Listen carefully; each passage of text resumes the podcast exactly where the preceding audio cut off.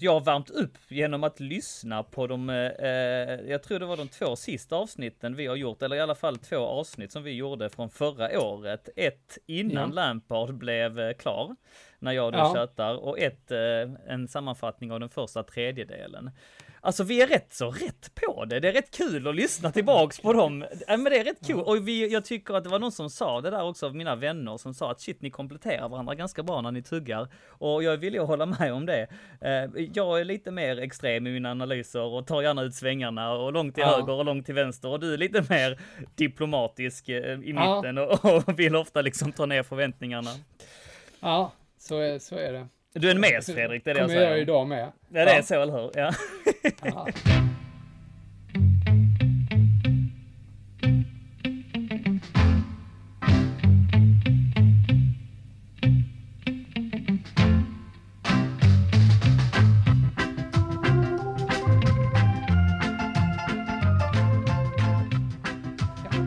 Hej vänner och välkomna till ett nytt avsnitt av CSS-podden med mig Donny, din gulblåa strumpa i det svenska Chelsea-omklädningsrummet.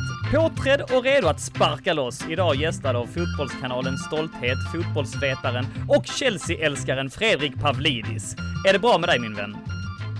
Ja, men det är alldeles lysande. Det är ju med en eh, enorm tillförsikt man ser fram emot eh, den här säsongen som ju redan har smygstartat lite med en del andra matcher. Enorm tillförsikt. Är du eh, liksom väl medvetet trycker du in redan i första raden för att liksom ta ner förväntningarna direkt din vana trogen. Fantastiskt ja. att höra. Ja, vi kommer att återkomma till det. Vi, Jag vi känner har, det också.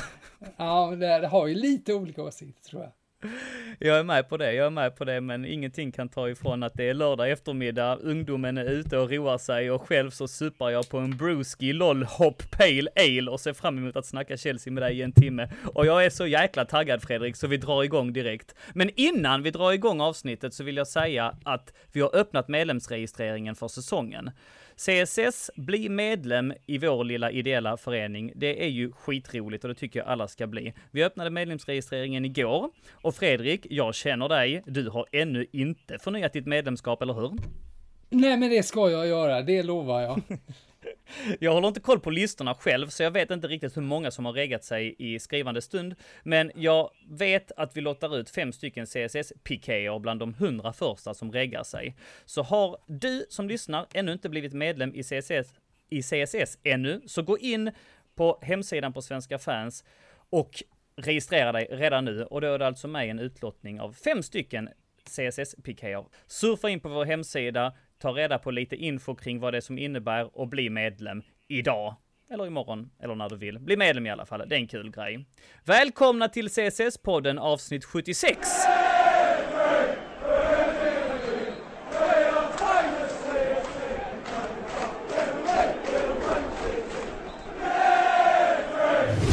Shit Fredrik, vilken sommar. Jag får 03 04 vibbar. Håller du med om det? Ja, i viss, i viss mån är det ju så. Det, eh, det är inte lika revolutionerande som det var eh, med tanke på att det var det som hände då var ju, det var, hade ju inte hänt liksom på det sättet eh, kring, kring ett lag. Det var ju unikt då. Men mm, de förändringar som gjorts nu är inte, är kanske inte riktigt lika omfattande plus att, att det är ju fler eh, yngre egentligen talangfulla spelare också. Vissa skillnader finns det, men, men eh, alltså det är ju, eh, det är ju ett eh, ohyggligt spännande transferfönster. Jag har inte varit så förväntansfull eh, sedan dess skulle jag vilja säga. Det är mycket flärd, mycket förväntningar i min luft. Vad, vad, vad säger du om värvningarna? Ja men eh, det som slår en väldigt mycket ändå, det är ju att eh, skillnaden i varvningar nu och hur det har sett ut, förutom att det då förra sommaren mm. inte blev någonting alls egentligen, att vi var mm. avstängda då i vintras, så har det ju varit eh, väldigt eh, väldigt mycket squad players som har värvats in. Det har varit felvärvningar, det har varit eh, eh, värvningar man inte riktigt har förstått samtidigt som inga unga spelare har fått komma upp. Det, det har liksom inte funnits det har inte känts som att det har funnits någon, någon liksom röd tråd. Nu känns det ju som att och det kanske är egentligen den största förändringen, att, att eh, känslan av att, att man har hittat någon slags struktur, där man har skrivit, skrikit efter en sportchef tidigare, mm. så har vi plötsligt fått någonting som liknar en, en, en, eh, en rak linje, liksom, där, där någonstans där du har liksom ungdomarna, du har Lampard, du har Peter Cech ovanför, du har Granovska och så i slutändan då Abramovic. Men där det verkar, den här det här verkar funka den här linjen. Vi vet ju om en del varvningar att det är spelare som Lampard har velat ha. Vi mm. vet att man har verkligen gjort de här varvningarna på ett sätt som eh, har imponerat på de flesta utomstående som jag har pratat med också, med liksom den effektivitet man har gjort det. Givetvis underlättats av att Chelsea då Eh, och det kanske kommer in på varför de då har haft möjligheten att göra det när andra kanske inte har mm. den här sommaren. Men det finns ju en väldigt stark känsla av att, eh, att det här är en, eh, är en kedja som är väldigt olik vad, vad Chelsea har haft tidigare. Och det kan visa sig vara det kanske allra viktigaste som har hänt. Är det någon av varvningarna som kittlar lite extra? Ja, det, det är ju jag väljer nästan enklaste svaret är Kai Havertz därför att det, för det första är en spelare jag inte har följt mm. så nära. Jag har, har, ju givetvis sett honom och andra, andra jag känner som är goda bedömare har sett honom. Men det här är ju en potentiell världsstjärna mm. som nu ska formas i Chelsea som ska växa liksom ut till det så att det finns ju jag eh, känner ju en enorm spänning in, in, eh, inför att följa hans utveckling. Mm, mm. Men du pratar också om det, om att det verkar finnas en röd tråd, det verkar finnas en tanke, det verkar finnas liksom, alltså man har gått ifrån Drinkwaters och Zappacosta-varvningarna, man har lärt sig en hel del genom åren. Eh, dessutom, ju mer jag lyssnar och desto mer jag läser, så känns det synnerligen planerat. Alltså när man sitter som utomstående som eh, Chelsea-supporter eller som fotbollssupporter generellt. Nu tror jag att jag och du, kanske framförallt du, men även jag i viss mån, rotar in och, och, och letar och eh, grottar väldigt mycket. Eh, men att den gemene mannen tar liksom bara del av, av eh, de, inter, de nyheter som kablas ut. Och då är man kanske inte riktigt lika påläst. Men allting som man läser när man väl grottar in sig i detta är ju att det är synnerligen planerat. Även om liksom ja. att man, man, man hör här att ja, men Havertz har varit på gång i en månad. Den har varit på gång rätt mycket längre än så alltså. När man läser lite grann kring det så ska man ju ha scoutat honom sedan 2018. Man pratar nu om, om en dy som vi kommer in på lite senare också, en målvakt. Mm. Han har ju eh, kontrollerats med lupp hela förra säsongen. Det här är ingen chansning. Man visste om på ett tidigt stadie att man skulle få en transferban och man har planerat och liksom strukturerat upp en strategi kring mm. detta på ett ganska tidigt stadie. Visst är det så? Ja, men det, allting tyder på det. De som har lite närmare känningar, de som har finger på pulsen när det gäller Chelsea, eh, ger ju denna bilden och eh, det är ju också därför de kanske har flytit på på det sättet som de här värvningarna har gjort också. Den enda möjligen då som skiljer sig, det är kanske Thiago Silva gissar jag för att mm, mm. där yppade sig ett tillfälle. Ja. Eh, och det var liksom en, mer en, en eh, kanske på studsen-värvning för att man, här insåg man att här fanns en möjlighet som inte har bjudits. Men de andra är ju definitivt eh, mer eh, genomtänkta och, eh, eh, och synade. Och, så att det, det, är ju, det är ju definitivt eh, någonting som skiljer sig också mycket från, från hur det har sett ut tidigare. Och det är också ytterligare ett tecken på det här just som vi är inne på med, med att eh, det verkar finnas en, en, en struktur som ofta har saknats tidigare. Och eh, du nämner där eh, lite eh, check då som eh, eh, man väl ändå får väl säga har en sportchefsroll. Någon mer som ska hyllas? Jag, jag tänker ju såklart på Marina också som nämns i, i eh, de här sammanhangen. Men även Lampard verkar ju som du också rör vid ganska så engagerad i detta, eller hur? Ja, verkligen, verkligen. Det är ju, det är ju ingen, det råder väl knappast någon tvekan om att spelare som eh, Chilwell då har varit hans, om han lyckas sen, det, det är ju en helt eh, annan mm. sak, men han har varit, känns som att han har varit aktiv med att, att vara och tydlig med vad, vad han vill ha. Mm. Check verkar ha bra koll på vad som kan funka. Eh, Marina har ju, har ju uh, gjort uh, otroligt bra affären, affärer in och ut på ett sätt som har ju också fascinerat väldigt många. Så att, och Abramovic har ju när en del förra året började eller inför hösten då, inför den politiska situationen som var, började avskriva honom mm. som mm. och vi med. ägare. Förlåt? Ja, och vi med. Jag lyssnade ju på två stycken ja. avsnitt. Jag sa ja, till dig ja. innan vi började spela in här. Ja. Att vi, eh, ja, vi var ju, två avsnitt från förra året. Och vi var ju också lite inne på det. Kanske du framförallt. Vi har haft mycket rätt i den här podden. Eh, du mm. mer än jag ska jag säga. Men eh, alltså just det, det är rätt coolt att blicka tillbaks och se de analyserna som vi har gjort. Va? Och se att rätt mycket föll ut va? Med, med Lampard som tränare, med ungdomssatsningen och så vidare. Men det som vi var inne på där också för ett år sedan var nog att klubben var till salu. Det är ju helt andra vindar som blåser nu ju. Det, det, det, det som, eh, och det, det jag reagerar på mycket då, det som fick mig att deppa, det var ju mycket allting också kring arenabygget. Mm, ja, eh, mm. Alltså det var, det var ju så många bitar där som kändes som att fan, det, det, han, han kommer inte att bli kvar liksom. Mm, det, det, här, mm. det här håller ju inte. Det, det var ju liksom hans projekt det här med, mm. med arenan också allting. Nu, nu ja, det, geisten har liksom, mm. ja, försvunnit. Sen har han ju funnits där i bakgrunden och varit tyst och sen dog ju de, de eh, spekulationerna ut. Mm. Eh, och sen så har han ju kommit tillbaks med, med eh, den här sommaren. Ja, väldigt spännande. Angående arenabygget, där kan vi ha dukat en kula alltså. Hade vi suttit nu på en ny arena eller eh, som i Tottenhams fall eller långt gångna arenaplaneringar som i Liverpools fall så eh, hade det förmodligen påverkat eh, ekonomin på ett annat sätt. Så att jag vet inte. Ibland eh, kanske lite tur, ibland eh, kanske man ska ge den där styrelsen lite mer cred än vad man ibland gör. Kan jag, kan jag faktiskt känna. Det här det är mycket här som pekar på att det inte bara är chansningar alltså.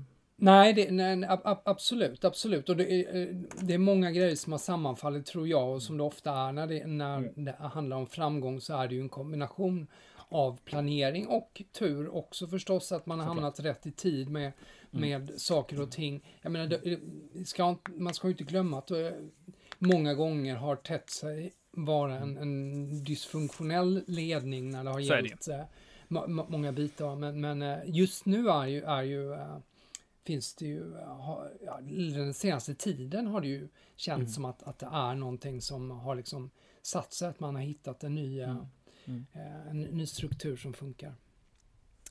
Vi har snackat runt det lite grann. Eh, många spelare in Eh, fantastiskt. Jag är taggad. Vi är taggade. Det känns eh, bra i hela kroppen och vi är förväntansfulla. Jag tänker om vi bara går till spelarna i fråga. Eh, vi nämnde Havertz lite grann, stjärnvärvningen och vill man lyssna mer på just honom i detalj så finns det en podd för några veckor sedan med mig och Kevin Bader där vi faktiskt benar ut allting om Kai Havertz. Väldigt lyssningsvärt.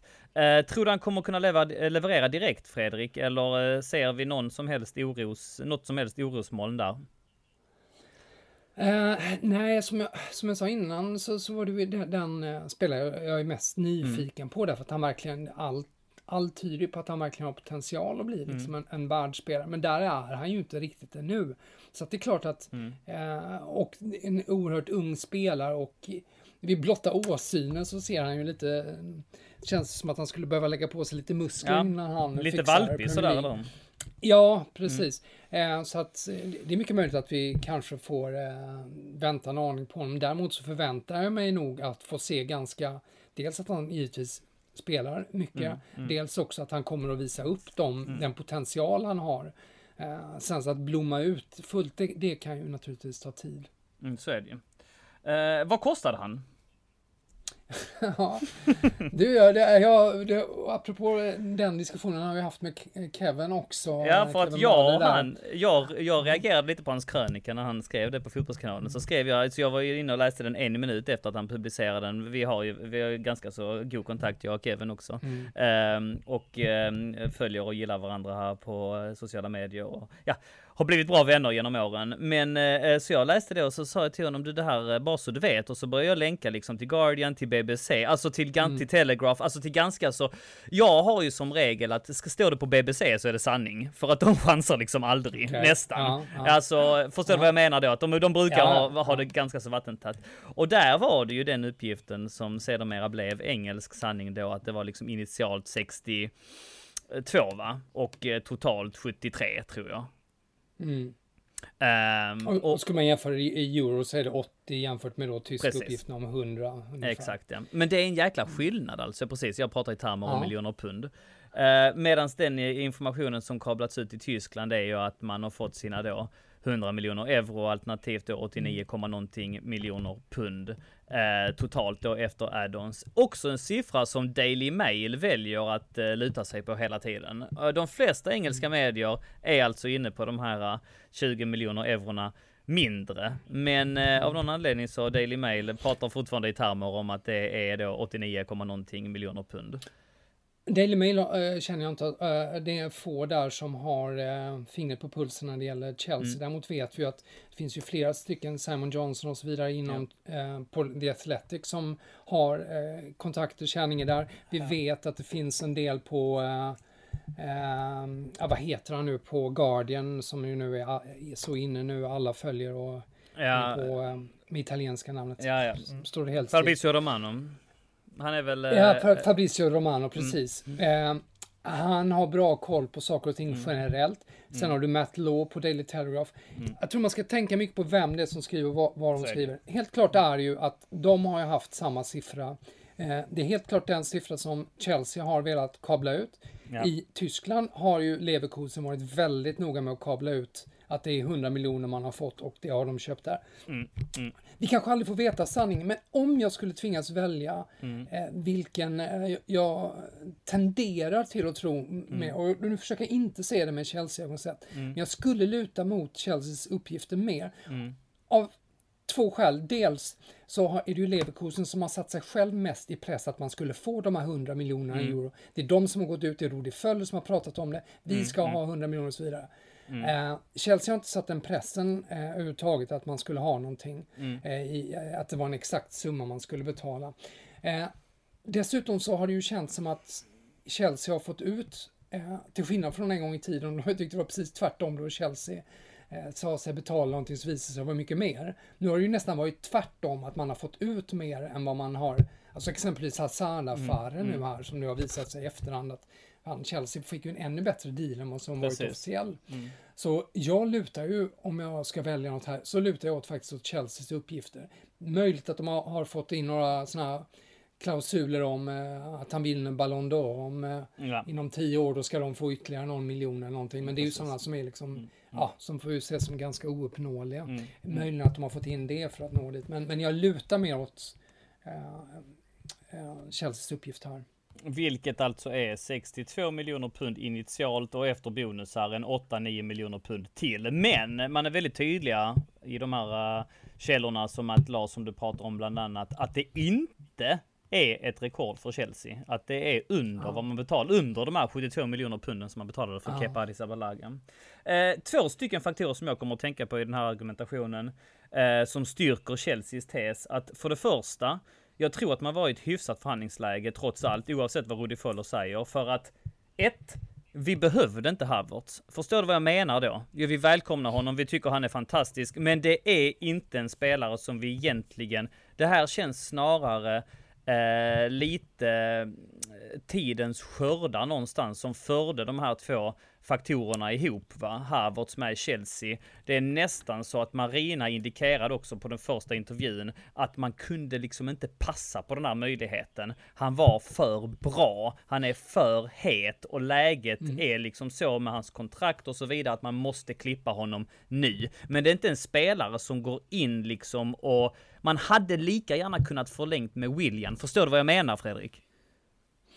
Ja, det, det, det, gör jag och mm. det finns mycket i den här liksom tidsfaktorn som talar för det att jag menar det här som du var inne på om att eh, Chelsea har länge haft honom i, mm. i blickfånget. Mm. Det är säkert mm. ett antal spelare man haft i blickfånget som har liksom världs spelarpotential. Nu uppenbarade sig den här möjligheten. Precis. Eh, för Leverkusen, eh, som inte behövde, de behövde visserligen inte eh, akut pengar, men det här är ju en Mm. alldeles för stor möjlighet för att eh, inte eh, låta det här gå Mm. igenom. Dessutom var det ju Havertz önskemål också. Precis. Nummer två i eh, sammanhanget alltså, det fanns inga andra spekulanter. Det var bara Chelsea som förhandlade. Och eh, ska man liksom se på historiken här så borde det kunna betyda att Marina har fått en hyfsad deal. Men vi vet inte. Det kanske utkristalliseras så småningom. Eh, lite olika uppgifter där alltså. Harvard ser vi fram emot att följa hur som helst. Någonting annat lite kort innan vi går vidare till nästa punkt på agendan Fredrik. Om de andra nyförvärven som vi vill eh, lyfta fram. Jag tänker en som hyllas väldigt mycket bland Chelsea-korrar baserat på första matchen, baserat på landslaget och baserat på det man ser i träning ska ju vara Timo Werner. Är det en kille som kommer komma in och imponera på dig direkt tror du? Ja, det tror, det tror jag. jag. Jag tror att det är en väldigt stabil spelare och jag tror... eh, Ja, eh, jag, jag har ganska höga förväntningar på honom. Eh, Det, det, det måste jag säga. Ja. Och jag, jag, tror att han kommer att, att, leverera liksom från, Mm. från början. Det, det känns onekligen så. Så att... Men- Däremot är liksom, och, och Ziyech är jag jättespänd på, men jätteorolig också när han drar på sig en Ja. knäskada direkt. Det känns jävligt olyckligt, verkligen. Ja, verkligen. Om vi bara stannar kvar vid Werner lite grann så eh, finns det en tråd på eh, CSS-podden-gruppen just nu. Om ni inte är med där så ansök. Sök på CSS-podden på Facebook och så kommer det upp en grupp. Klicka på den och försök gå med. Vi släpper in allt som oftast de flesta som svarar på en enkel fråga. Men med det sagt så är det en tråd där som Kevin Ståhlberg har lagt upp angående Tammy Abraham. Han kommer få lite välbehövlig konkurrens. Eh, vad tror du det innebär för honom, Fredrik? Ja, det...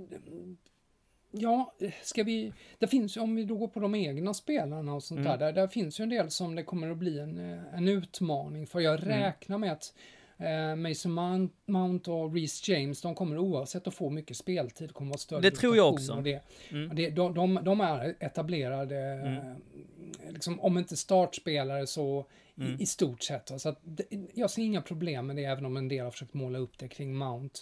Jag tror Mm. han kommer att spela jättemycket ändå. Det tror jag också. Eh, och sen, sen, sen är det ju de som eh, det, det verkligen blir liksom, ja, ska de fixa den här?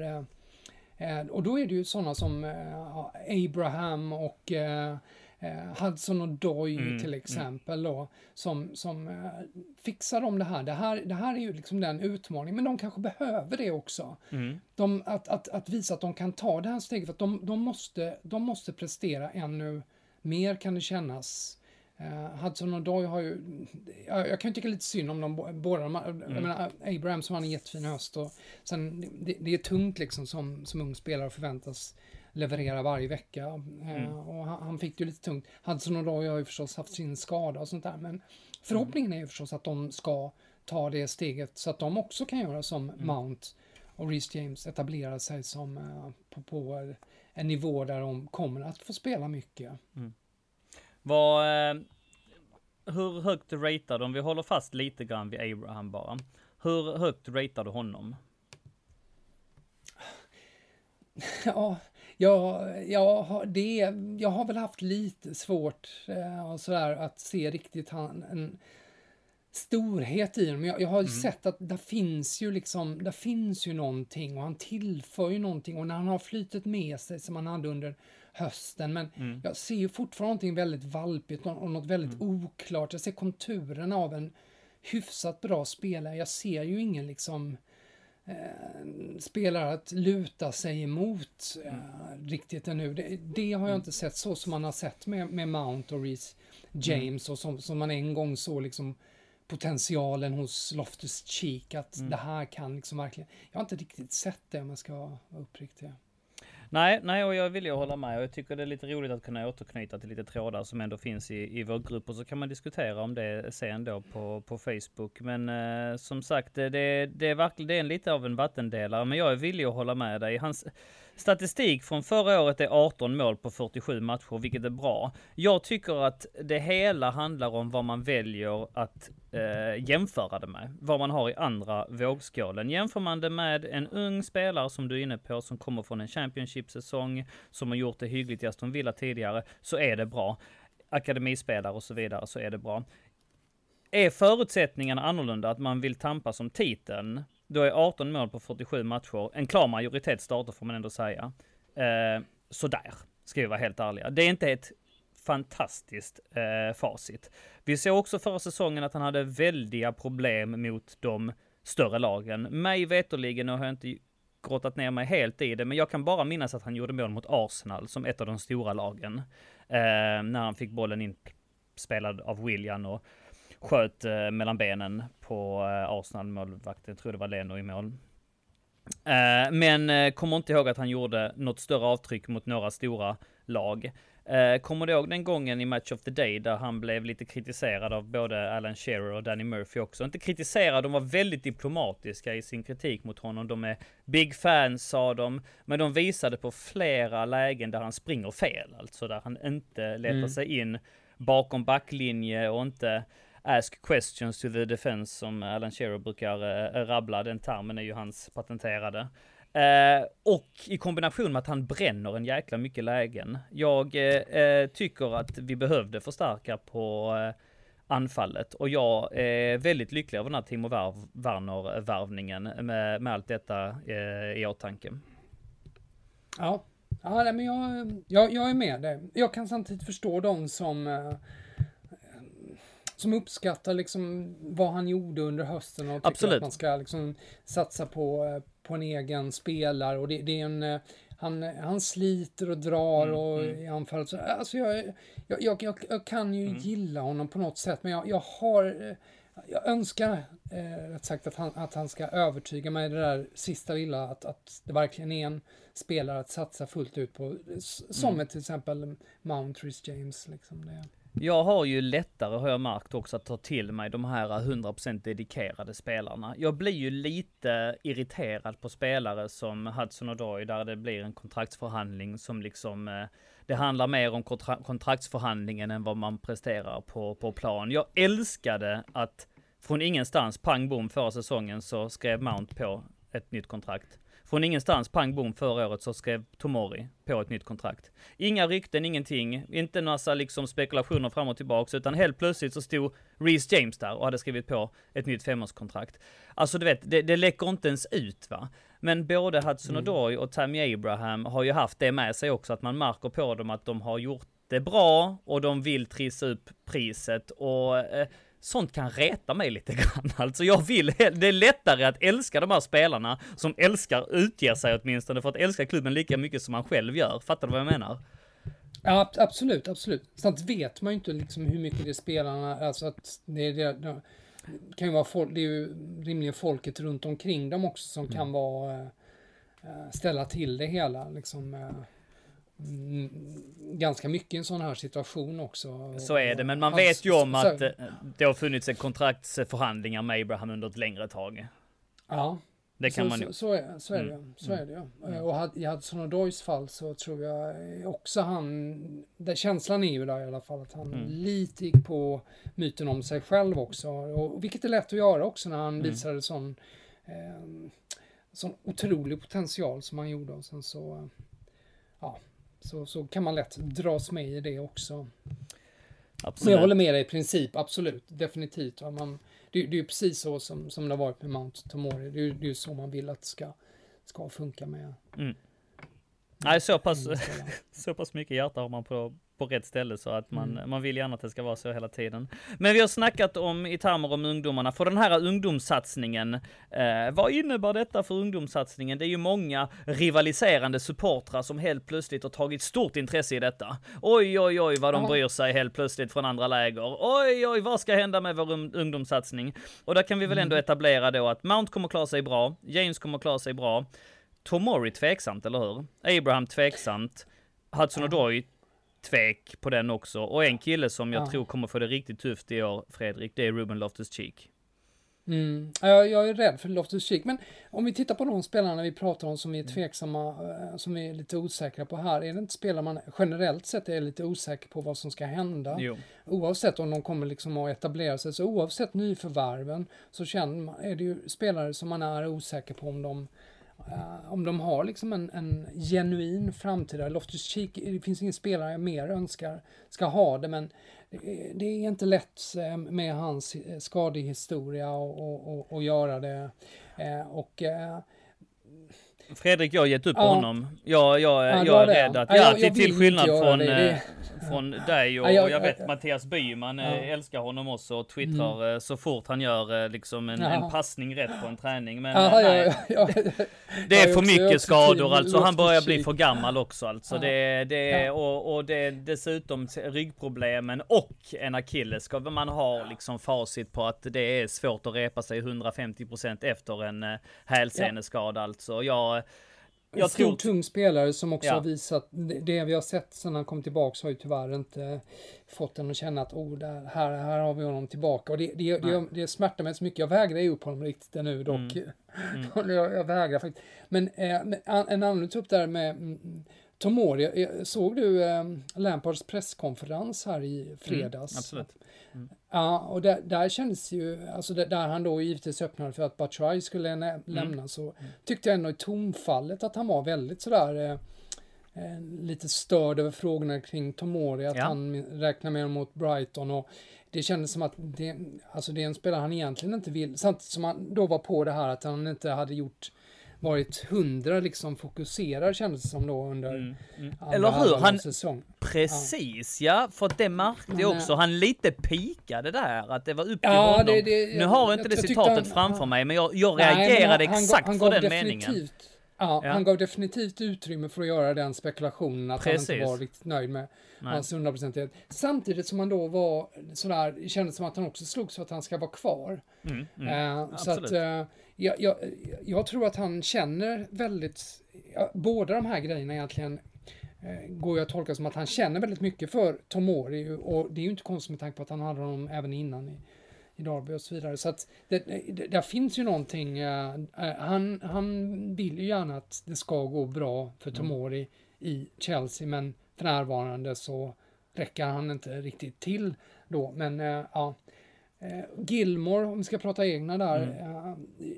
blir också intressant att se. Jag, jag, tror att han kommer att få en, jag, jag, tror inte han har något problem med att han, han är fortfarande så ny och färsk. Han kommer egentligen alldeles för tidigt fram, om man får säga så. Vilket, mm. är ju inte, han, han, han, är ju redan tidig utveckling, men jag tror att han kommer fortfarande att må bra av att spela lite då och då, spela ligacup, någon ligamatch, komma in i liksom den här A-lags... Jag, jag, jag, han, eh, jag tror inte han kommer att lida den här säsongen om inte han får jättemycket matcher kanske. Nej, nej, nej, men det är en sån som kommer kunna vara där i kulisserna. Men, ja. men eh, det är lite svårare för en sån som Tomori som ändå har, alltså under hösten här som sagt, om jag blickar tillbaks till vår podd som vi spelade in. Shit vad vi hyllade partnerskapet Zuma Tomori i, i eh, höstas alltså för ett år sedan. Vi var så mm. nöjda och de hade ju en 7-8 matcher i rad där de kompletterade ja, varandra kanon alltså. Ja. ja. Och har du varit där liksom och, och, och nosa, det är rätt svårt att ta klivet till, eh, alltså och börja liksom finna dig mm. som en skåd, alltså gå, gå in i Gilmores roll igen helt plötsligt. Men samtidigt väva in i detta, det kändes ett tag som att han var väldigt nära Everton, visst gjorde det? Men alltså det känns ja. ju inte alls som att uh, det är lika nära längre. Nej, jag det är svårt att säga. Det var, det var ju egentligen ganska få dagar sedan som de var ganska många mm. som var övertygade om att han var, mm. skulle dit. Och sen så kom den här presskonferensen, sen så har det ju inte varit några som helst signaler om Everton längre. Svårtolkad verkligen där, men jag håller med dig. Tomori behöver, behöver spela, behöver känna att han är med liksom i, i diskussionen där mm. i alla fall. Absolut. En sån, jag hade ju hellre liksom sett en spelare som Christiansen försvinna än, än än mm. Tomori. Men, mm. men mm. Äh, ja, det, det, det lutar ju ändå mycket åt att Uh, ja, det är svårt att sätta det där, hur det kommer att, att, att, se ut där bakom faktiskt med, och för hans del. Jag vet om att uh, Ville och Kevin pratade om detta i förra podden. Att uh, varför skeppar man okay. inte honom? Varför skeppar mm. man inte honom? Mm. Och alltså i de termerna snackade. Och uh, man måste ha klart för sig att det är inte så jävla lätt. Det måste finnas ett intresse från spelare för det första. Eh, titta nu mm. liksom på, man, man, kan inte bara låna ut någon hipp som happ, utan det måste finnas ett intresse. Det måste finnas någon form av, någon som drar i dem. Det kanske inte är någon som drar i Kristensen till exempel. Det är väl klart att han stannar då liksom. I Tomaris fall ska det ju dock vara så att han har lockat intressen från dels Premier League-klubbar, men dels äh, klubbar utomlands också. I alla fall om man får tro Matt, Matt Lahr. Jag lyssnade på en intervju med honom eh, i London is Blue-podcasten faktiskt, eh, från amerikanskt håll. Där han sa det att han är en mm. väldigt, väldigt smart kille och han har jättemycket intresse, eh, även utomlands, Italien och Frankrike. Han till och med spekulerar Garanterat han, Tyskland också som, eh, som har en förmåga nu och ja, har ja. riktat in sig väldigt mycket på England. På engelska och, unga spelare. Mm. Ja. Mm. Så att han är väldigt mm. utlåningsbar. Och ska man bara liksom mm. bena upp det. Thiago Silva, Rudiger, Zuma, Christensen, Tomori. Det är möjligt han är femma på den listan alltså just nu. Och eh, då är det ju problem. Ja, så är det. Så är det. Så är det. Eh, vi har pratat spelare som kanske eventuellt är i riskzonen. Eh, vi har pratat ungdomssatsningen. Vi är inte onödigt oroliga. Någonting annat det pratas om, om man pratar i termer om rivaliserande supportrar som helt plötsligt har blivit jätteintresserade av Chelsea. Eh, alla älskade oss förra året, alla hatar oss i år. Eh, tillbaks till basics. Vad betyder detta för Financial Fair Play undrar alla. Eh, hur kommer Chelsea undan med detta?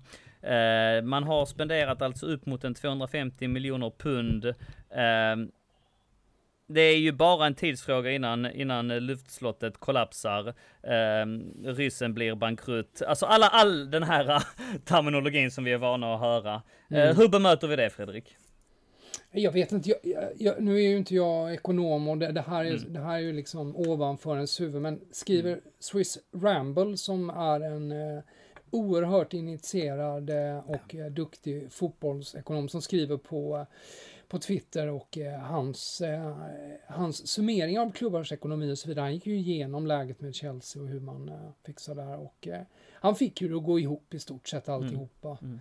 Uh, och det, det, är ju en massa, det, så mycket är ju liksom klart att det, det, är flera olika omständigheter som gör, som sammanfaller till Chelseas fördel då som, ja, alla vet vi och vi har väl nämnt allting med, med liksom med med eh, avstängningarna eh, från eh, transfers och pengar som har kommit in senare när det gäller Morata och Hazard mm. och det har liksom lagts på hög där.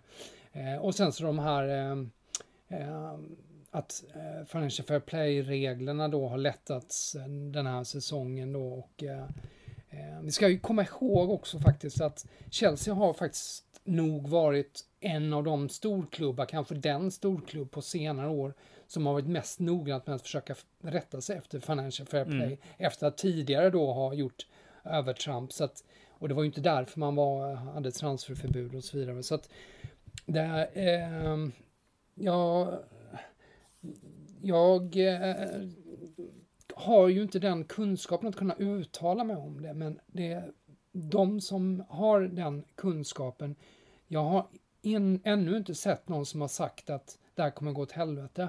Nej.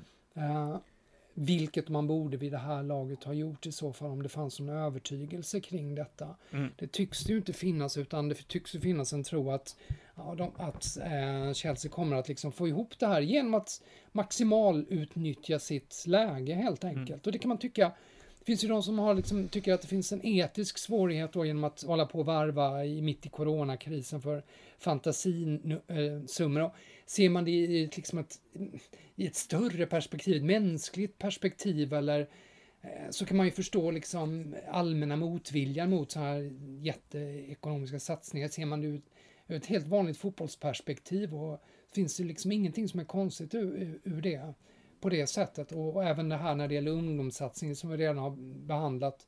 Att, att de, folk börjar ifrågasätta det. Jag menar, det, det är inte rimligt att du har tio spelare från ungdomsledet som ska, göra, som ska plötsligt bli eh, ligatitelaspiranter det, det, det, så funkar inte fotboll, det är ju bara korkat, det är väl ingen som mm. tror det. Eh, varför skulle liksom Chelsea lyckas med det? Nu kommer det fortfarande och fortfarande ha en jättebra eh, ungdomssatsning och framförallt, jag har jättestort förtroende när det gäller Lampard och Morris och deras förståelse för ungdomarna och deras vilja att få fram så att för, jag menar, blir de kvar där nu så kommer det lotsas in unga spelare. Jag, jag, jag ser absolut inget, inget problem eller motsägelsefullt i mm. det. Det är klart att ribban höjs, men mm. vad, vad fan, varför skulle du inte göra det? Skulle, de, skulle man inte ha några ambitioner att vinna ligan bara för att vi ska ha tio, till skillnad från alla andra lag, mm. Mm. Eh, ha tio egna spelare? Mm. Jag, menar, jag, jag fattar inte, det är helt orimligt. Nej. Jag tror också att en, eh, en del i den argumentationen eh, innebär ju att man nog inte får bluffa. Man måste ju ha rent mjöl i påsen när man eh, spend har spenderarbyxorna på sig på det här sättet. Och allting som jag har läst, som sagt den här kritiken som jag tar upp nu, det är ju i princip bara rivaliserande supportrar. Det är ingen expert som har slängt den här kritiken i Chelseas huvud på något sätt. För Tränare att också. Ja, precis. Och det, jag tänkte glida in på det lite senare. Men låt mig bara avsluta just den ah, argumentationen. Okay. Ah. Att, att uh, Chelsea var på ett tidigt stadie ute och sa att man inte skulle uh, permittera någon uh, personal. Man öppnade upp Millenniumhotellet, eller hur, till alla i vårdanställda i regionen. Man bjöd dem på mat. Spelarna har varit ypperliga i sina välgörenhetsprogram allihopa. Va? De har varit tillgängliga. Man ser, har du sett den här dokumentären nu va, med Lampards första säsong på eh, eh, Fifth Stand-appen? Va? Hur jäkla mycket de engagerade sig under den här lockdown-tiden. Va? Satt liksom och, och livestreamade med eh, doktorer och sjukhuspersonal och som sagt Aspilicueta var ute på en mängd liksom ärenden bara ur, ur egen, egen liksom eh, vad säger man, engagemangs skull va.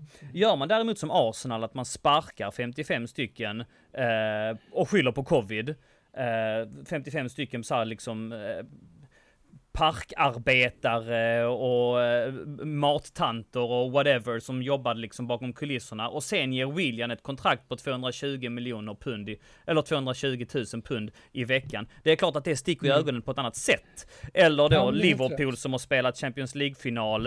Eh, vi ville permittera, det fick de ju backa på för att det blev så mycket negativa rubriker. Alltså, eh, det kommer ju rimma illa på ett helt annat mm. sätt mm. än alltså, det Chelsea har gjort. Alltså don't get me started på Liverpool alltså, för att det, det, det, det stör mig. Alltså de, ja. Men du, på allvar, nej men I, I, will get you started på Liverpool. Hur fan kan man säga så? Är han helt jäkla, mm. vadå, we're a different, we're a different club? Vad med, alltså Liverpool själva var i den här situationen mm. för två, tre år sedan. Då, då menade de att de behövde spets, de behövde liksom eh, lite talang för att ta det här eh, laget till nästa nivå. Då köpte de Van Dijk, de köpte Salah, de köpte Ox Chamberlain och de köpte Robertson för nästan 200 miljoner pund. Säsongen efter efter tyckte de inte det räckte, utan de följde upp det med att köpa Allison, Keita, Fabinho och Sharkiri för nästan 200 miljoner pund där också. Men nu är de en different kind of club. Alltså, vad fan menar karln? Och jag alltså, hänvisar nu alltså till intervjun som Klopp eh, ja. gav. Vi kan klippa in den här. We live in a world at the moment with a lot of uncertainty, obviously. For some clubs it seems to be lesser important. Um, how uncertain the future is. Uh, owned by countries, owned by oligarchs, that's a, that's the truth. So um, we're a different kind of club. It was always the same. Det är ju intressant att jag menar, han, det är ju så tydligt vi kan, vi kan prata om det eh, med oligarker, nationen mm. nämnde han också, så han fick med Manchester City och sen tar han upp eh, Chelsea igen då. Och som sagt, jag menar, visst, nu, nu, är det så här, jag, jag, jag gillar ju i grunden Jürgen Klopp. Jag gillar, jag, jag, jag tror han är en ganska eh, uppriktig, god människa, bra. Jag, jag, gillar honom. Jag har ingenting emot spelarna i, i Liverpool. Jag har, har inte haft det, liksom haft något, den här eh, genuina liksom avskyn som en del har, har på det sättet. Men jag har så fruktansvärt svårt för deras arroganta sätt att se sig själva som lite för mer än andra. Vilket det här går, där att vi är en, en annan typ av klubb. Eh, det går ju in under det. Man mm. försöker spela på de här känslorna. Eh, så att du har dels det de försöker spela på de här känslorna, dels på något sätt är det ju det här som om det vore ägarna i Liverpool som hade lagt fram ett papper till honom för att försvara varför de inte investerar ordentligt då. Så att ja, det, det finns väldigt mycket som, som, eh, som stör med, med den typen av uttalande. Och för mig, det, det, det som får mig att gå igång, det är just det här den, en attityd som finns hos ja, exempelvis Liverpool och Barcelona, att man är lite bättre än alla andra. Det är inte bara det att man i, i den synen eh, avskyr sådana som de andra rivaliserande klubbarna, utan det innebär ju i förlängningen att man sparkar jävligt mycket neråt också. Mm. Alla som håller på mindre klubbar. Eh, därför att de är liksom lite finare än, än, vad, än vad gemene fotbollssupporten är. Mm. Det, det är. För mig är det så fruktansvärt provocerande. Nu, det, det innebär inte att alla Liverpool-supportrar är så, absolut inte, men mm. det, det, finns en, liksom en klubbattityd som har levt kvar där under lång tid eh, och som genomsyrar väldigt mycket och som fortfarande finns kvar trots att det finns så mycket gott att säga om det Liverpool eh, har skapat i liksom som en, som en uh, fotbollsklubb numera och som fotbollslag och det Klopp gör. Men det här, det här får mig liksom, uh, sånt får mig verkligen att gå igång. Ja, och det smolkar över allt annat i min mening så att jag inte sådär jag känner att jag behöver Eh, sockra över det med de där sista kommentarerna du gav där. helt ärligt för att det, nej, det gör mig det, tokig också den här liksom, mentaliteten. Ja, det, det, nej, helt, ja. Ja. Det, det, det som är bra är att, att det kommer ju givetvis att stärka den eh, rivalitet som har varit lite insomnande några år nu här kanske. Mm. Eh, den som var på sin topp där under Mourinho-eran egentligen. Nu har de ju, ja. känner, känner de ju att de mm. givetvis har en, en, en ny rival igen, mm. eh, ny men en ny gammal rival som dyker upp igen och som ju mm så att det, det, är en upp, eh, det får ju ny energi den här rivaliteten och rivalitet behöver vi i fotboll. Absolut, och det var ju, höll ju på att bubbla där redan förra säsongen. One title and you give it the big guns, va? Var det väl någon som sa? Ja, jo, det, det är sant. Den, den, den incidenten fanns ju också, det är helt sant. Den är ju Lampard, helt fantastisk när Lampard ja. liksom läxar upp Klopp. Och, och just den här dryga, ja nu, nu äh, glider vi från ämnet lite grann, men den här äh, arroganta rätta inställningen Klopp har till det efter matchen när han ska läxa upp Lampard i hur man beter sig på en presskonferens sen va. What he should have done. Mm. Han borde ha låtit det vara på planen. Han skulle inte pratat om det på presskonferensen. Som om han liksom är 150 år äldre och visare. Jag tyckte det var så förfärligt arrogant och bara dröp av hela den här ja, känslan som vi nu diskuterar. Men jag märker att jag brusar upp. jag... Ja, jag, jag har inte lika svårt för Klopp. Jag, jag, jag generellt sett så... så mm. ja, jag har svårt för honom. Ja, ja, mm. jag, jag, vet att en del har det, men jag, jag, mm. jag tycker att han... Mm. Ja, att mm. han eh, finns en genuinitet även om det finns irriterande drag hos mm. honom. Mm. Eh, så, så, Nej, den var men vi ska inte gå in på honom. Nej, precis. Ja. Vi var faktiskt på Swiss Ramble och eh, FFP, ekonomin. Som du säger, jag har också läst den där tråden. Dessutom har jag ju läst analyser av den tråden för att eh, som du säger så inte mm. jag heller att jag har någon eh, master eh, i ekonomi utan eh, man får liksom eh, bena ut det lite grann och analysera det och som du är inne på spelarförsäljningarna tar han ju upp ju. Han tar ju också upp kapade lönekostnader. Cahill William, Pedro bland annat. Man pratar också om att granskningen nu, det är treåriga granskningar va, hela tiden och att granskningen 20 eller vad det nu blir, 21, kommer inte omfamna år 20, utan det kommer bara omfamna år 18 och 19. Medan granskningen 22 kommer omfamna fyra år tillbaks, vilket gör det alltså mm. alltså lättare att periodisera köpen. Chelsea har inte handlat någonting eh, sommaren 19, man handlade ingenting januari 20, utan det är lättare att se det ur ett större perspektiv och, och, och sprida ut kostnaderna. Dessutom pratar han ju i termer om eh, vad Chelsea har faktiskt gjort för bokslut. 18 gjorde man en vinst på 95 miljoner pund, 19 gjorde man en förlust på 73 miljoner pund. Han, han räknar med en vinst år 20 och en förlust år 21 då när det ska eh, periodiseras. Men att man ändå hyfsat breakar even Summa summarum, innan vi blir alltför eh, traggliga med ekonomiska termer, är att man förmodligen kommer klara sig ganska bra rent ekonomiskt, eller hur? Mm. Mm. Jo, det, det, det, det, är ju uh, det är ju kontentan. Jag har inte sett det, detta bestridas av någon Nej. med någon substans liksom att, uh, mm. så att uh, det, det, tycks ju vara där, där vi landar. Nu förutsätter ju allt detta att, jag menar, vi går ju, vi är i en väldigt oviss tid. Vi vet ju fortfarande inte hur saker och ting utformar sig i världen. Mm, mm. Så att det, det, det, är klart, vi, där finns ju liksom en asterisk, asterisk kring liksom allting förstås. Mm. Så är det ju. Så är det. Men eh, med det så lämnar vi eh, FFP och ekonomin. Och är det så att man vill läsa mer om det så eh, har ju du delat den. Det var ju så jag fick upp ögonen för den tråden. Fantastisk tråd alltså. Så in på Pavlidis Twitter där och leta rätt på den, hela den tråden. Swiss Ramble heter för övrigt kontot och som sagt det finns andra skribenter och artiklar kring detta ifall man vill ha det lite förtydligat. Alla de är dock på engelska. Eh, men om man vill just grotta ner sig lite mer i exakta detaljer kring det. Fredrik, med det sagt så det verkar inte som att vi är färdighandlade på något sätt. Eh, vi har pratat, en grej som vi var lite oense på, som sagt jag har lyssnat igenom eh, två av våra poddar vid den här tiden förra året. En grej som vi, eh, som folk också eh, raljerar kring när det gäller mig, är att jag varit väldigt tidigt ute och sablade ner Kepa. En, eh, en eh, analys som jag står fast vid och som jag, får man nog ändå säga, har fått rätt i. Vi har alltså nu i ligan släppt in 17 mål, eh, vilket är mest av alla på den övre halvan. Vi eh, släppte säsongen 04-05 in 15 mål på hela säsongen. Och eh, Kepa As Aspilicueta. Mm. Kepa Arrizabalaga mm.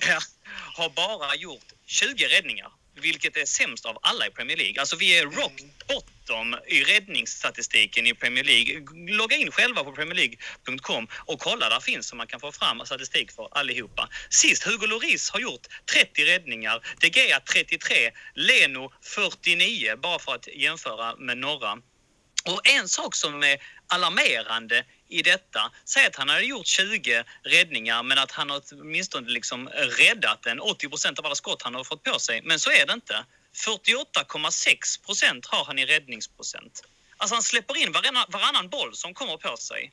Och alltså, det är han också sämst med i ligan. Näst sämst är Angus Gunn på 54 procent och då släppte han in åtta mål mot Leicester. Alla målvakter har en räddningsprocent på mellan 70 och 80 procent i ligan i princip. Googla det ska ni se själva. Loris 78,9, Emerson 70,7, De Gea 73,3. Toppar listan gör Kasper Schmeichel med 80 procent. Men Kepa släpper alltså in varannan boll. Det här är inte bra nog, eller? Jag, jag, jag tycker ju att det är ett problem att bara titta, att stirra sig Visst är det det, men det ser ju...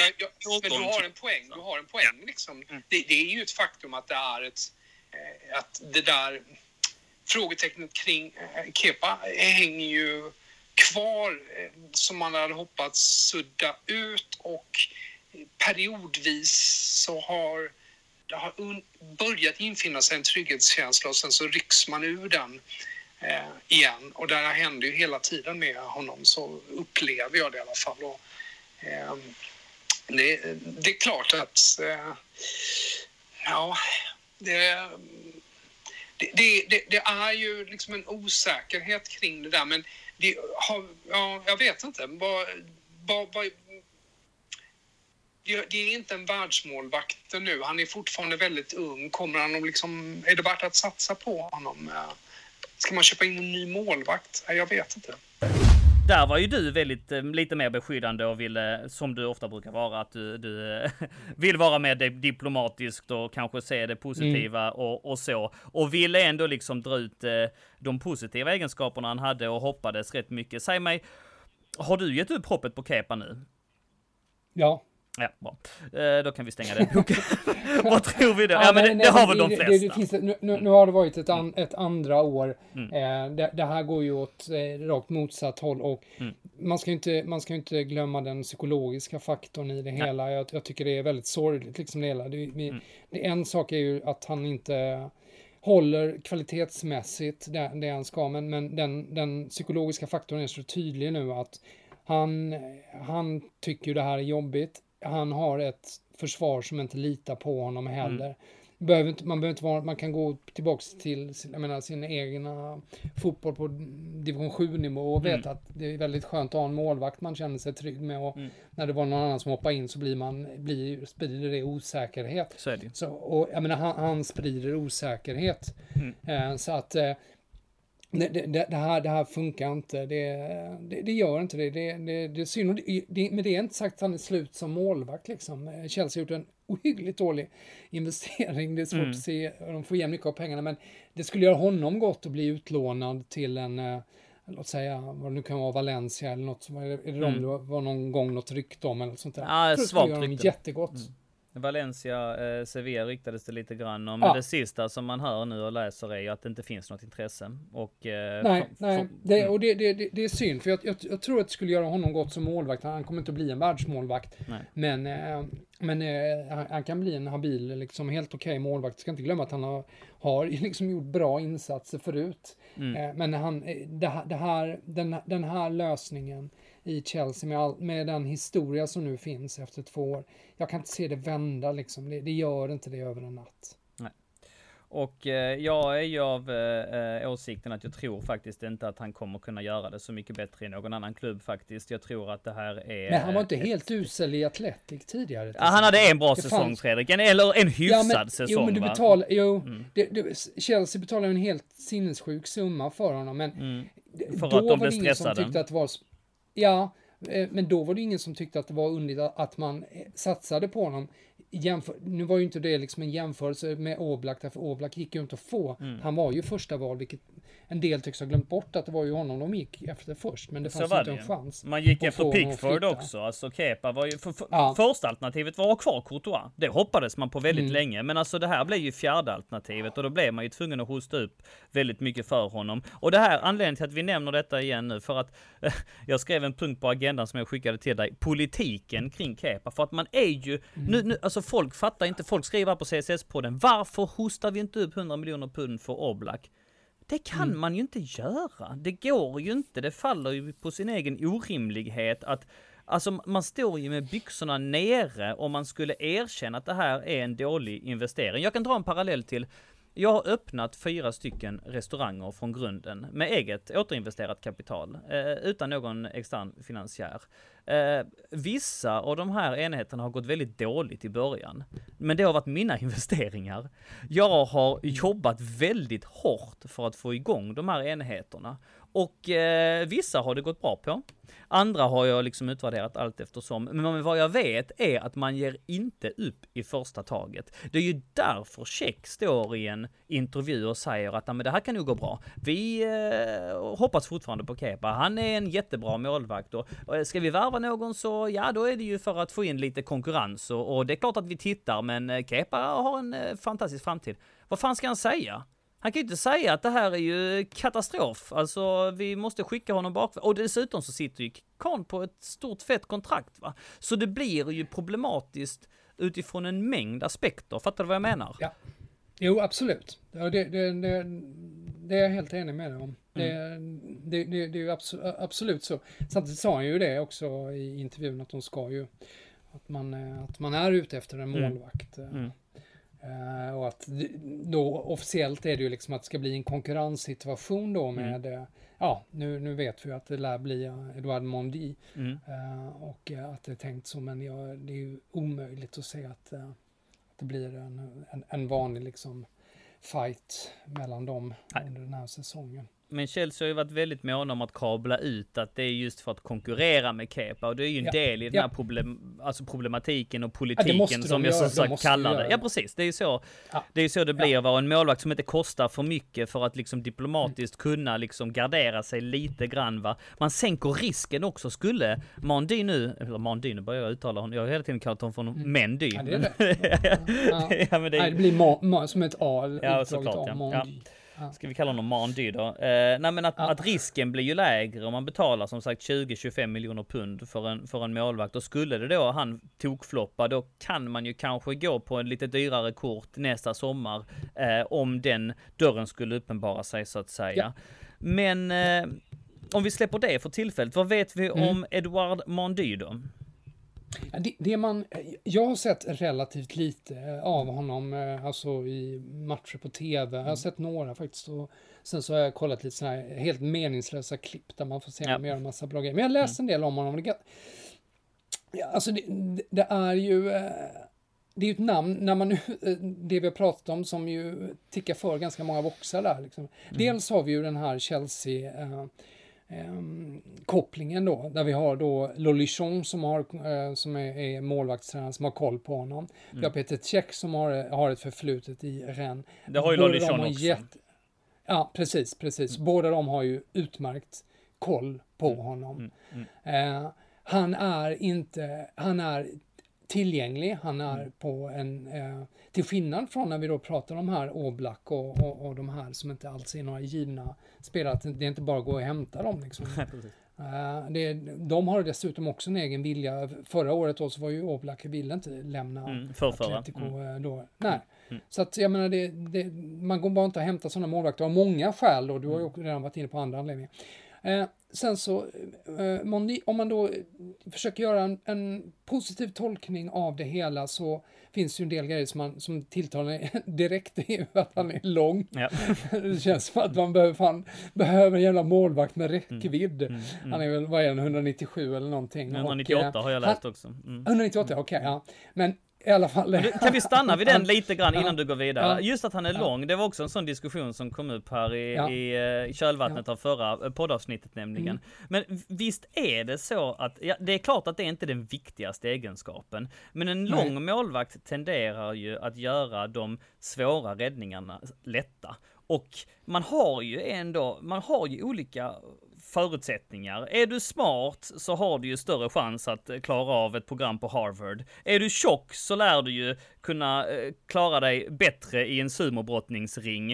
Är du lång så kommer du ha bättre förutsättningar att stå i mål, spela basket och lite andra sporter. Så enkelt är det. Det är inte den viktigaste egenskapen, men det är en egenskap väl värd att omfamna när man pratar i termer om en målvakt. Och vad jag har läst mig till så har Check och Lollinchon varit väldigt mycket på jakt efter en lång målvakt den här gången. En lång målvakt som kan Alltså att man går tillbaks till det här, du måste kunna plocka ett inlägg då och då. Du måste kunna gå ut och ta en hörna. Du måste dominera lite grann i ditt straffområde. Saker och ting Ja. som har varit helt borta den här och förra säsongen.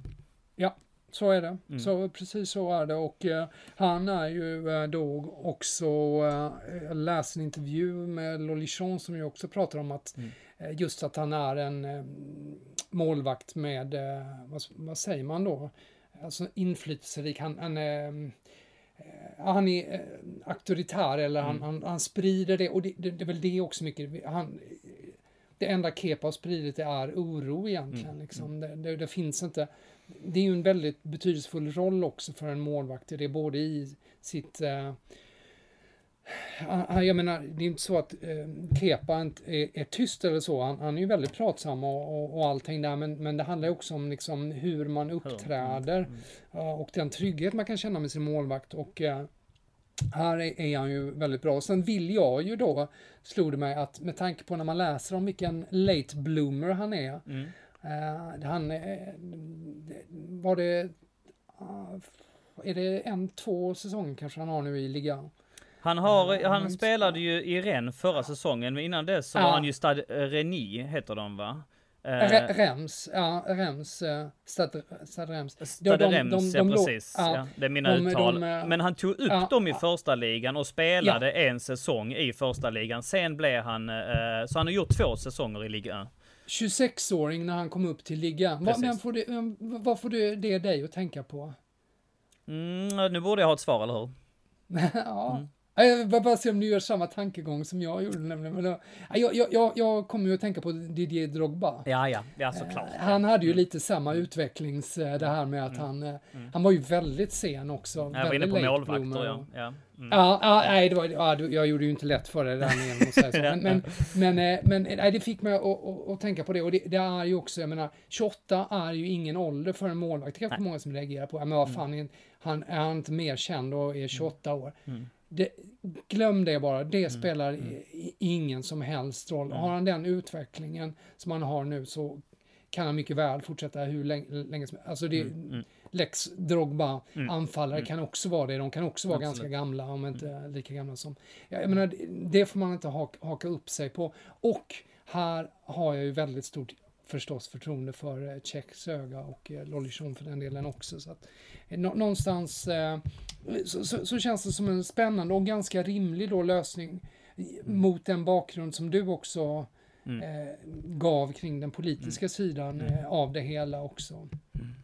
Och eh, anledningen till att du säger det här i slutet det är ju för att det här är Tjecks värvning. Eh, kan man sina Chelsea-korrar och eh, suger in sig den information som finns tillgänglig så pekar allt på det. det är, däremot så har ju Lampard, eh, han backar Tjeck i detta. Det, men, men att det är Tjeck som har scoutat och, och med, med, med hjälp av Lollichon. Eh, och att det är Tjeck som har tagit in honom.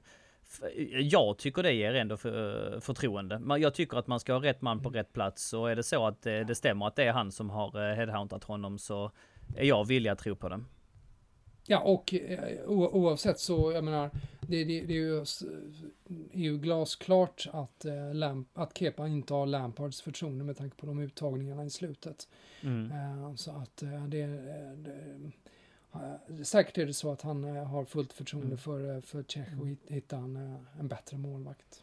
Alltså jag, jag är ju villig att gå så här långt och det, det vet folk som känner mig och, och har hört mig argumentera kring Klepa tidigare. Att jag tror ju att de allra flesta, alltså att han får ta på sig 90, proble- 90 av de eh, problemen som har funnits i backlinjen. Nej men alltså du, du, nej du, Nej, ja, vi håller inte med varandra här. Jag vet, långt du, har, du, du har snuddat på det dig. tidigare också, att det sprider osäkerhet och att, Ja. att det, men jag säger att han är den största boven i dramat i den där backlinjen och han är den största boven i dramat de två sista säsongerna till att hade vi haft en målvakt, jag säger inte Alltså att vi behöver ha en bra målvakt. Jag säger att vi behöver ha en målvakt, för det är ingen målvakt. Han släpper in 50% av alla skott som skjuts på honom. Det är den sämsta värvningen Chelsea har gjort någonsin. Det är den sämsta värvningen som har gjorts i fotbollshistorien, tror jag, helt ärligt, någonsin. Man har aldrig betalat så mycket pengar för en spelare som har presterat så dåligt. Och att vi har varit fast med den, i den soppan, med den politiken det är som nästan som omger att den jag tror soppan. att du inte gillar Kepa.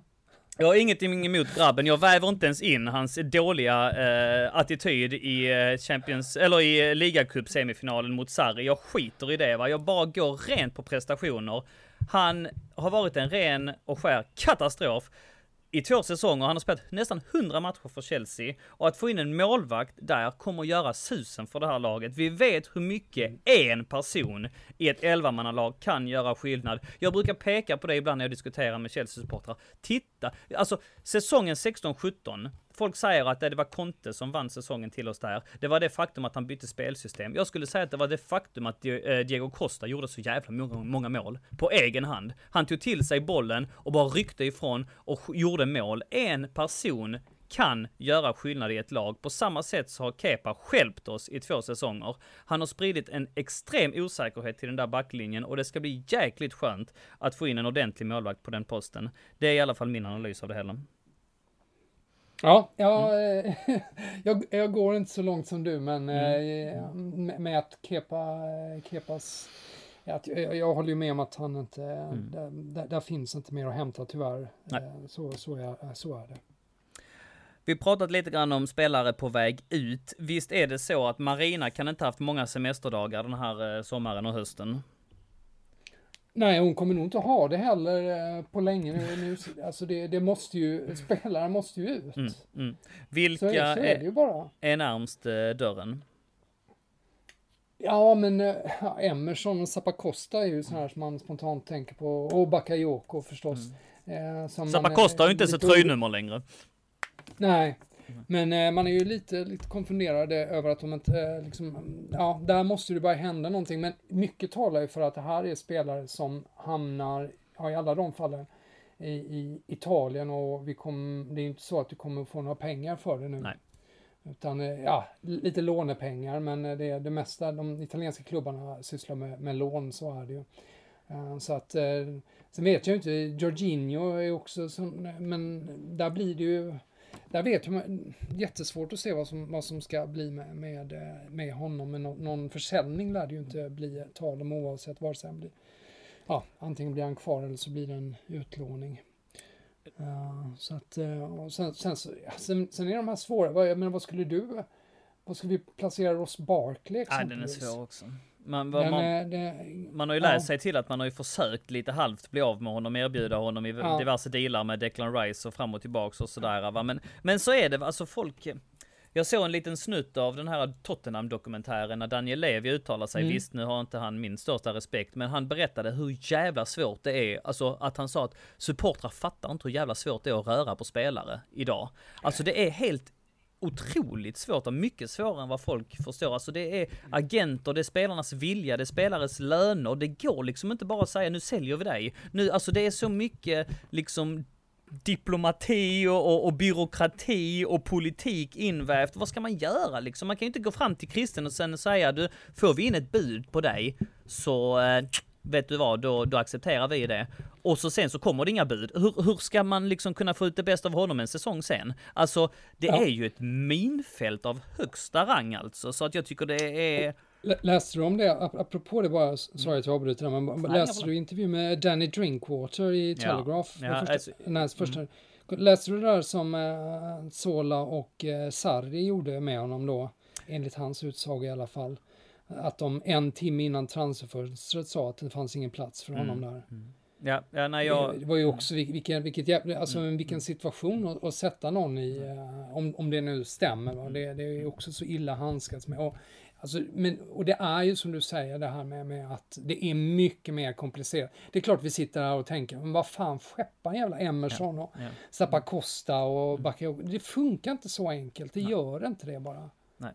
Nej precis, och det finns rätt många Men det, som... det, det är en huvudvärk det där, därför att där, där, är, där är många spelare för mycket nu som de måste hitta eh, någon lösning på. Du vill inte heller ha kvar spelare som eh, eh, Lampard inte vill ha i truppen. Eh, du vill inte ha, som, det, det kan ju bli potentiella oros eh, moln också liksom i, i, eh, i en trupp. Så att du, vill, du, du måste hitta en ny adress till, ja, typ Mm. Emerson, Zappacosta, Bakayoko innan transferfönstret stänger. Ja.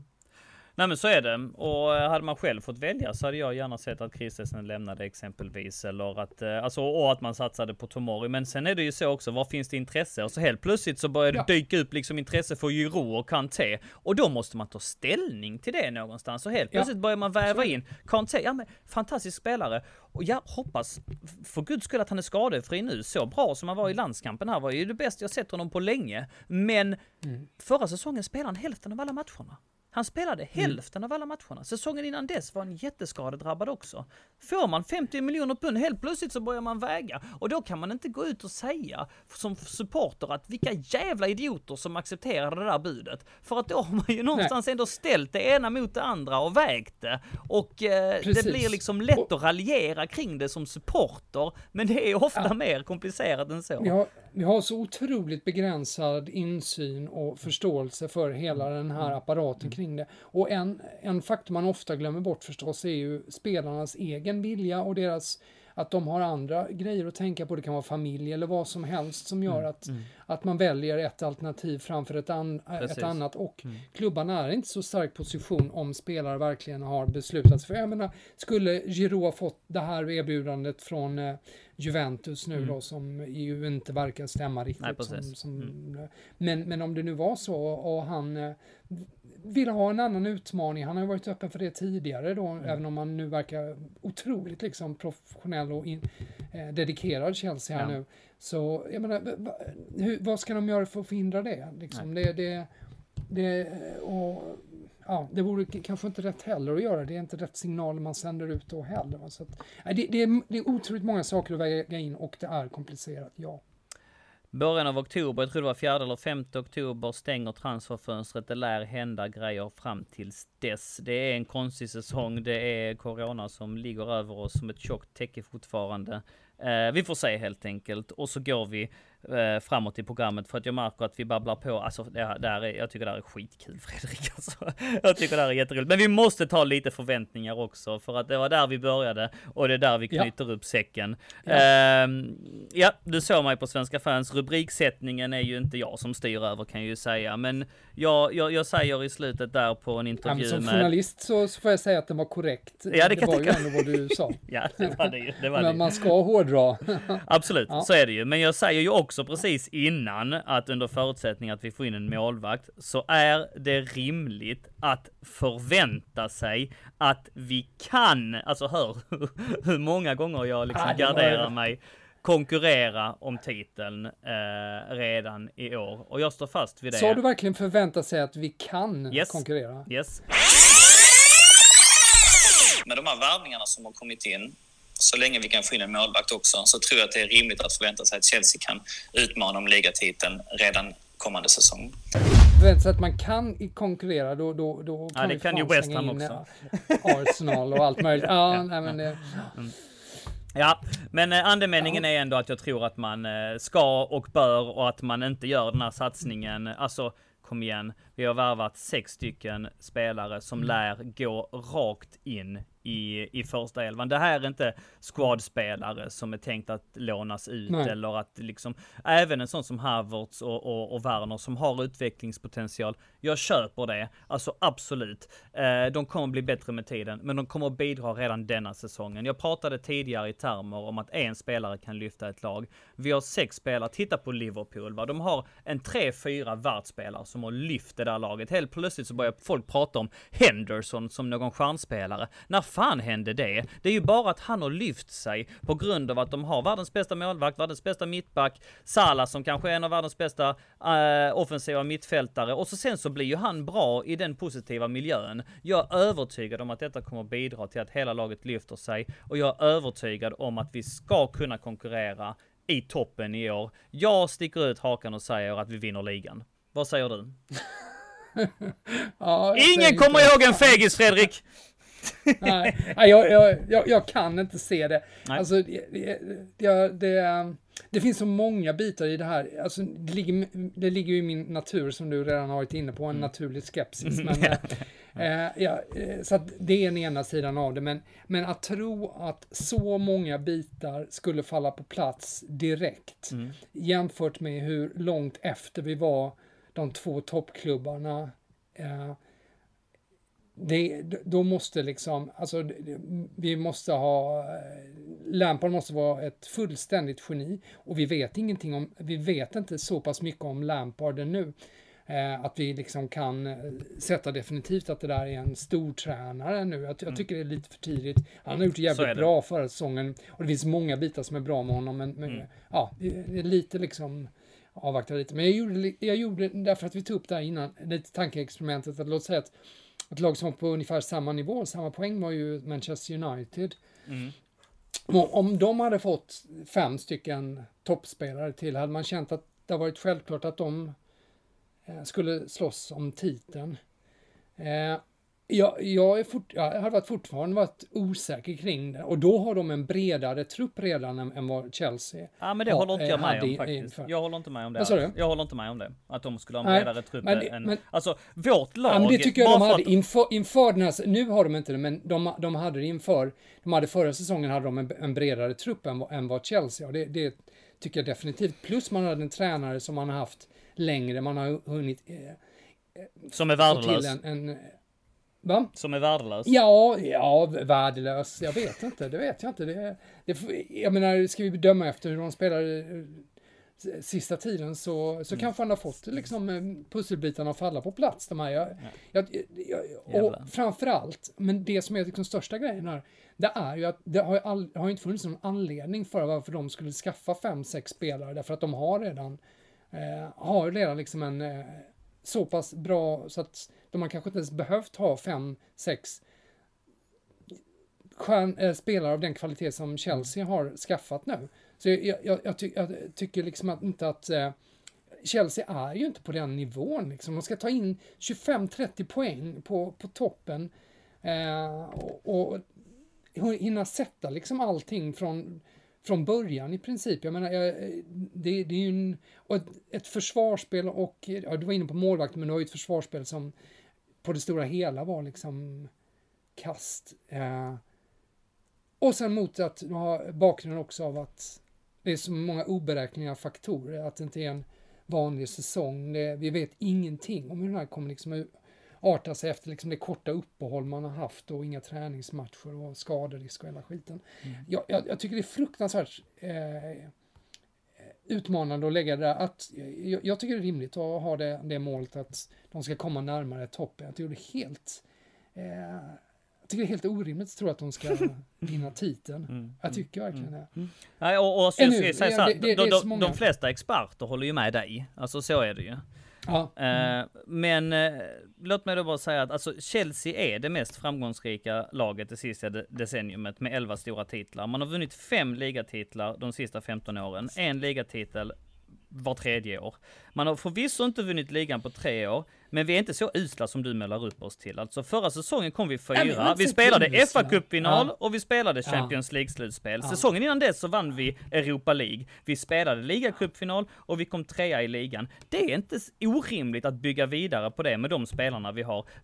Aldrig, Ja, Fredrik, att jag vi har inte köper kom- Vi har inte argumenten. kommit närmare en, vi har inte kommit närmare en ligatitel förra säsongen till exempel, eller hur? Man har ju hamnat längre ifrån. Det är ju helt klart så att, jag menar, de har, då har ju Liverpool och Man City som ju har eh, fungerande strukturer och som har eh, de har ju liksom satt, de har ju satt det hela. Sen så kan det ju finnas grejer som gör att till exempel Liverpool, att det infinner sig, om inte mättnad så en viss tröghet efter en sån säsong. De kommer inte göra en lika bra säsong som förra. Det, det, det tror jag verkligen inte för att den, den var ganska unik. Mm, mm. Eh, jag tror däremot att City rimligen gör, eh, kan göra en bättre säsong om de nu får till en Koulibaly-varvning också här på, Mm, på slutet. Men, men eh, det, det- det är ett sånt jävla stort steg att ta. Titta hur vi, vad vi förlorade förra året. Titta vad, vad vi har befunnit oss jämfört med just den här absoluta, absoluta toppen då.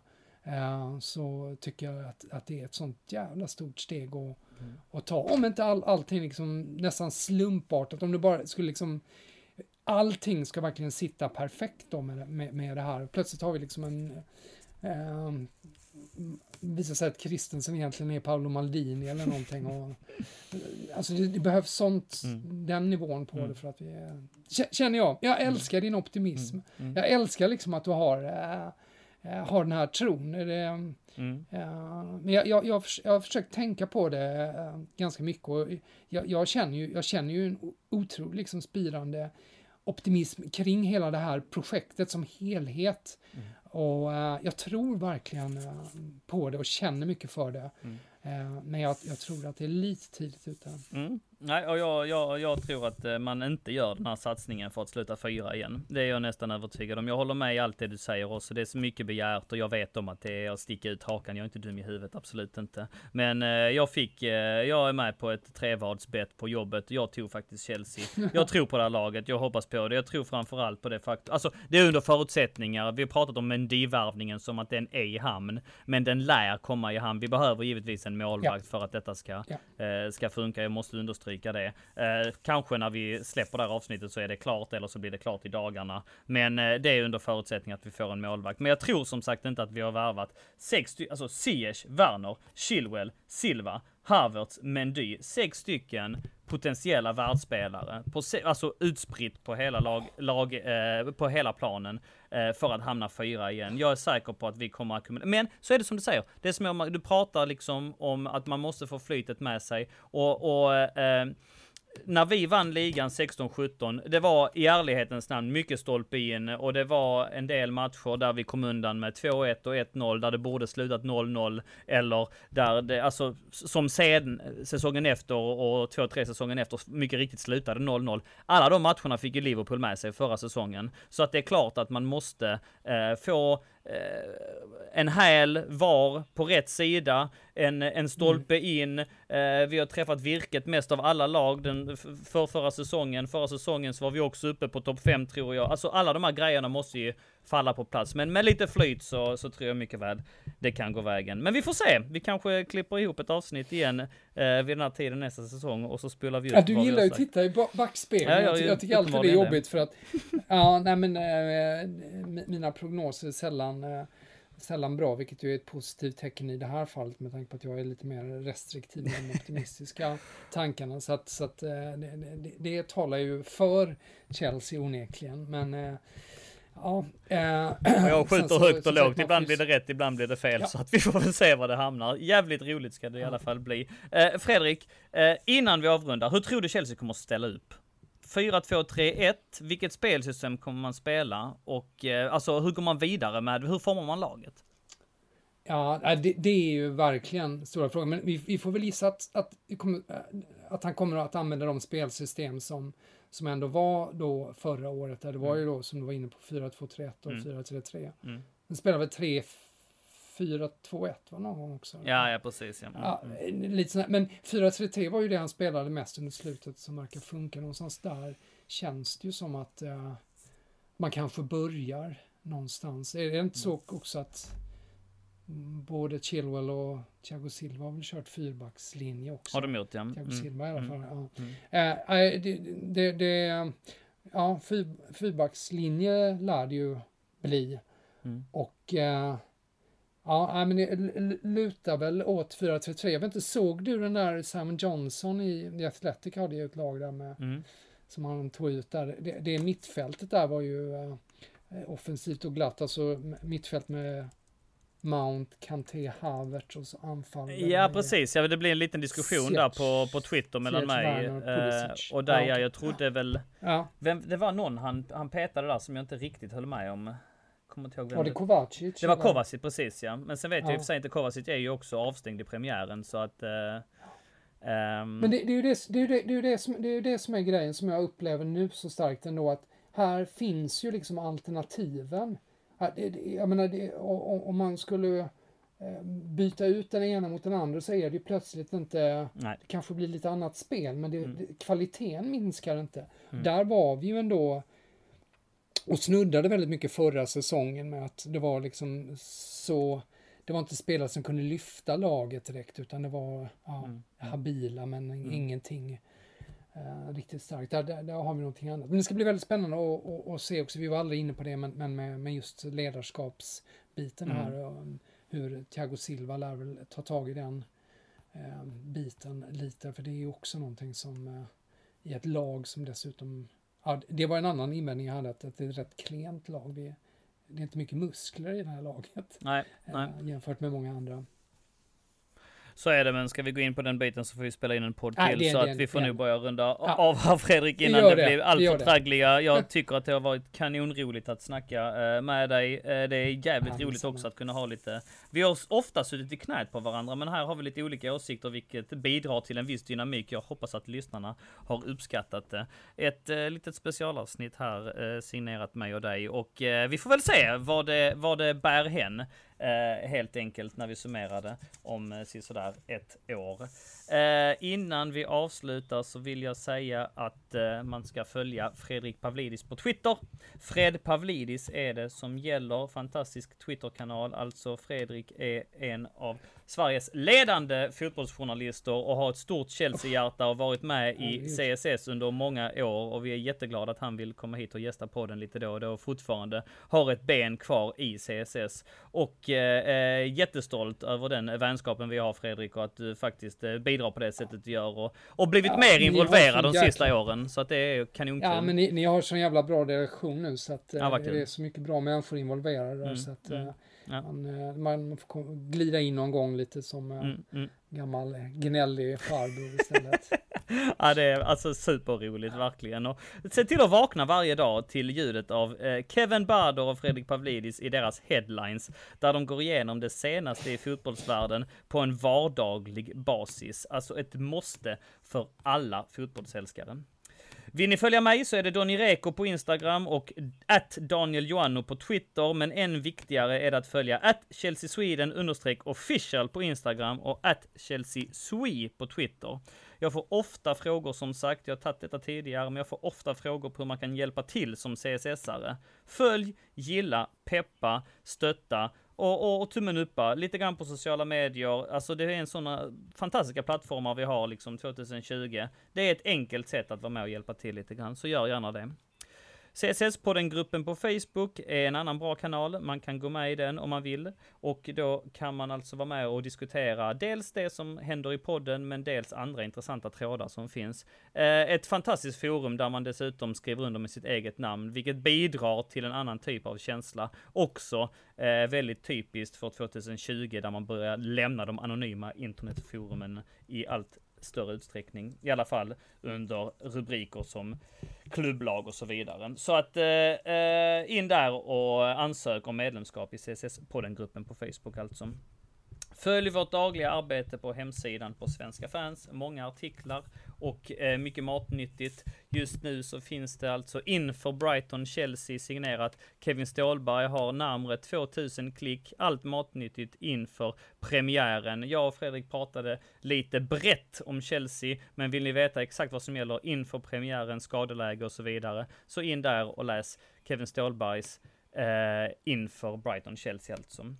Eh, Twitterkonton att följa rekommenderas att Stalberg Kevin, at V Sjögren 96, at Oskar understreck Jison, at Lidvall Viktor, at Gustav understreck Stenberg, at Fredrik Temmes och at Almrot Sofia, så har ni hela CSS-redaktionen.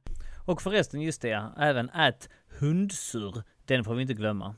Fredrik Pavlides, stort tack för att du var med idag. Jag uppskattar det jättemycket min vän. Jag som ska tacka. Och så eh, på återhörande. Carefree och Up the